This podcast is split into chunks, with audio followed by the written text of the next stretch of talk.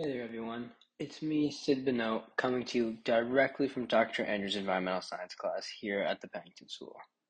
Welcome to my very first podcast titled The Price of Technology, where we will discuss some of the marvels of technology today, discuss how they were made, but also take a deep dive into what developing this technology has had on the environment.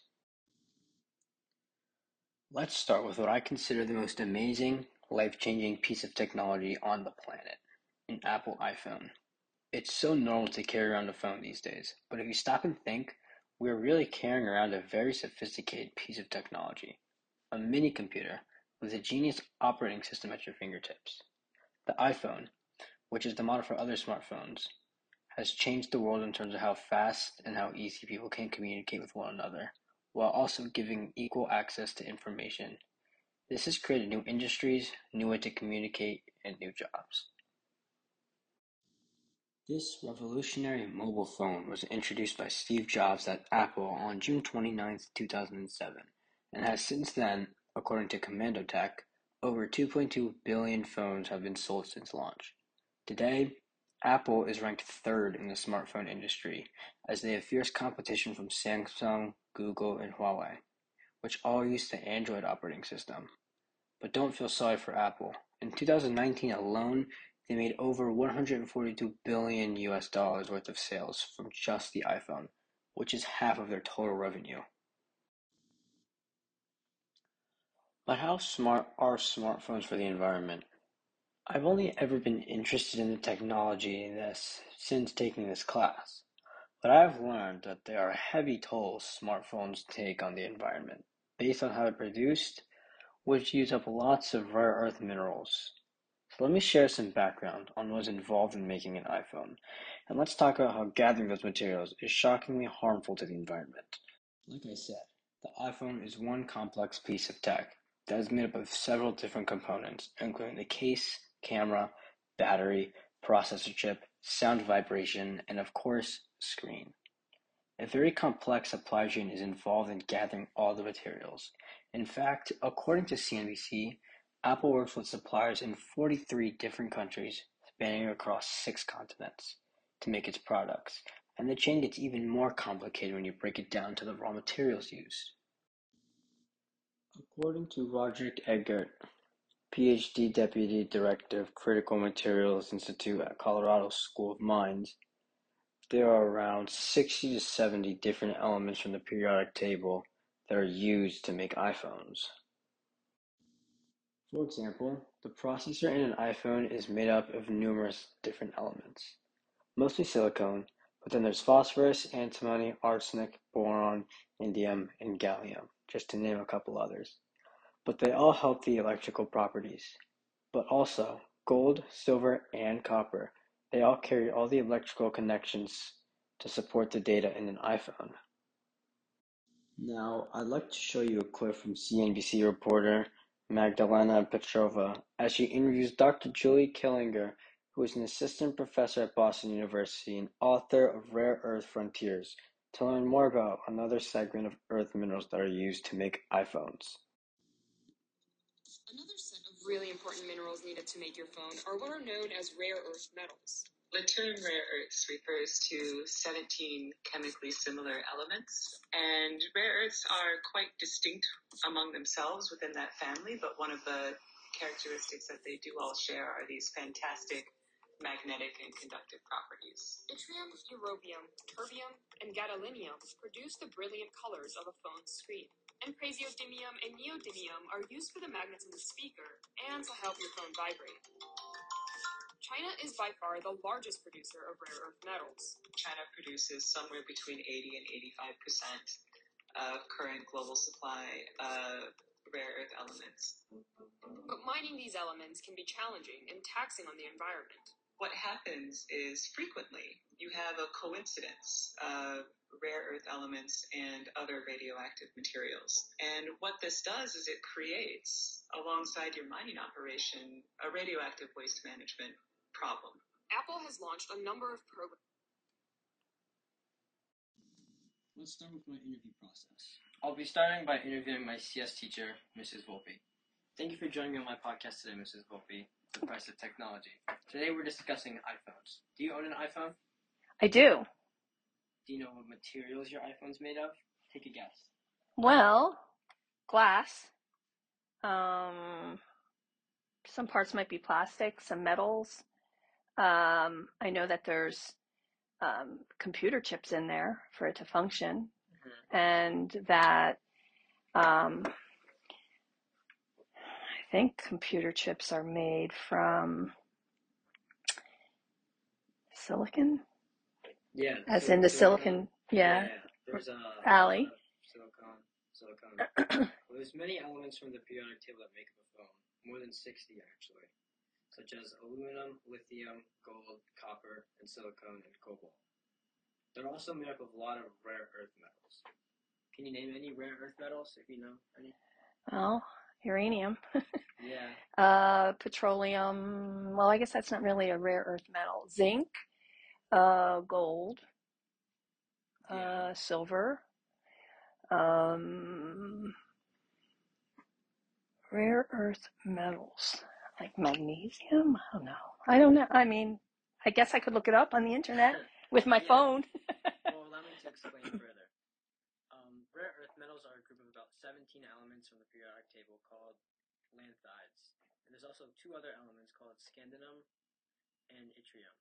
They're called rare earth metals because they're obviously very rare to find around the world. But these elements also have really cool properties such as electrical, magnetic, and luminescent properties, which allow phones to vibrate and show color. That's incredible. Yeah. And um, well, there's also um, a rare earth metal called neo neodymium. In small amounts, it's a very high-powered magnet which gives off a lot of sound and also creates movement. It's also found in China. But with getting these minerals comes with mining. So, what do you think some of the issues with mining for some of these elements might be? Well, I think we studied some of them in here. We read about some of them in here. Mm-hmm. Um, so obviously, uh, disturbing the ecosystem around a mine and leaching of these chemicals into any waterways around the mine and um, infringing upon the land for like inhabitants, the natives of, of a particular place, Mm-hmm. uh, just to name a few. Yeah, of course. Well, there's lots of um, radioactive minerals such as thorium and uranium, as you mentioned earlier. But when you extract like high volumes of these materials, they cause a lot of damage to the environment and the ecosystem. And um, yeah, I think we should talk about solutions now. So some solutions that Apple are doing is, well, they have this one machine called Daisy, and it has the potential to recover 90.97 kilograms of gold, 93 kilograms of tungsten, 42 kilograms of tin, and 1.8 grams of tungsten for every 100,000 phones recycled. And those materials are going back into future phones used. And you want to know my thoughts about that? Yeah. I think that's remarkable because I imagine um, the more they recycle used, uh, uh, what did you call these? Um, Like, uh, rare minerals? yeah, rare earth minerals. Um, the more they recycle them, the less they'll have to mine, and then the less health problems and environmental impact and hmm uh, pollution and, you know, um, all the snowball effects that come with mining. So I think that's a wonderful solution. Yeah. Um, are there any others? Um, The energy that is used in the production of the iPhones. hmm Because I know Apple is um their goal by 2030 is to go um on nearly 100% like eliminating their carbon footprint by using um mainly recycled materials such as well since 2018 all of their uh, processing chips have been used from 100% recycled tin. Amazing. Thank you. Thank you, Ms. Volpe. Thank you for coming on my podcast today. And yeah. Hi, Mrs. Kelly. Hi, Sid. Thank you so much for joining me on my podcast today called The Price of Technology. we will, where we will discuss the environmental impact of mining elements that go into an iPhone. So, Miss Kelly, do you know where the color on your iPhone screen comes from? Uh, I don't have an iPhone, Oh, what phone do you have? an Android. Well, similar, luckily similar elements apply, but um, they come from rare earth elements. They're also known as REEs. Um, these are elements that are rare, obviously, and specific to powering phone technology. Some of these elements, such as yttrium and lanthanum, terbium, europium, help with the color on your screen. One of these elements, terbium, helps with the green color, and another one, europium, helps with the red color. There's no substitutes for these metals. Do you know where they come from? I do not. Well, these elements are mainly mined in China and have a severe impact on the environment, especially since the elements need to be separated by acid baths, which use a lot of water and pollution in the surrounding area. In fact, in China, they examined a lake near rare earth mining, a lake called Baotou, and uh, what do you think they found there? Bad things. Well, in the lake, there's a lot of wastewater, radioactive elements, heavy metals from the processing mineral residues. When the factories first sprang up in 1980s, crops in nearby villages started to fail. Later, a lot of domestic animals were killed off by toxins. That's awful. Yeah. And then the soil and the groundwater were saturated with toxic substances, and it was really uninhabitable to live there. So there's, despite the villagers' protests, there's no actual solution to fix the lake. There's Mm. nothing we can do. No. Well, there's no solution yet. What do you What do you think about that? Well, makes me sad. If people are going to be doing this there, they're doing it everywhere. Yeah. Is anyone doing anything about it, like the EPA or Greenpeace? Is anyone trying to I help mean- out in this situation? It's a tricky place to go to, China, obviously, because they don't really like too Is it only happening in China then? I mean, that's where these these specific minerals are being mined in, but they're being mined worldwide. But um, We could stop buying them. we could, and that brings me to a, a potential solution is um to stop like buying phones as frequently, rather than like use them until the next edition comes out, or like you need to buy one because it's broken. I agree. Yeah. I think that's a great solution. hmm I'll I'll sign up for that. and uh, well, thank you so much for coming on my show, Miss Kelly. Always a pleasure. To see you, Sid.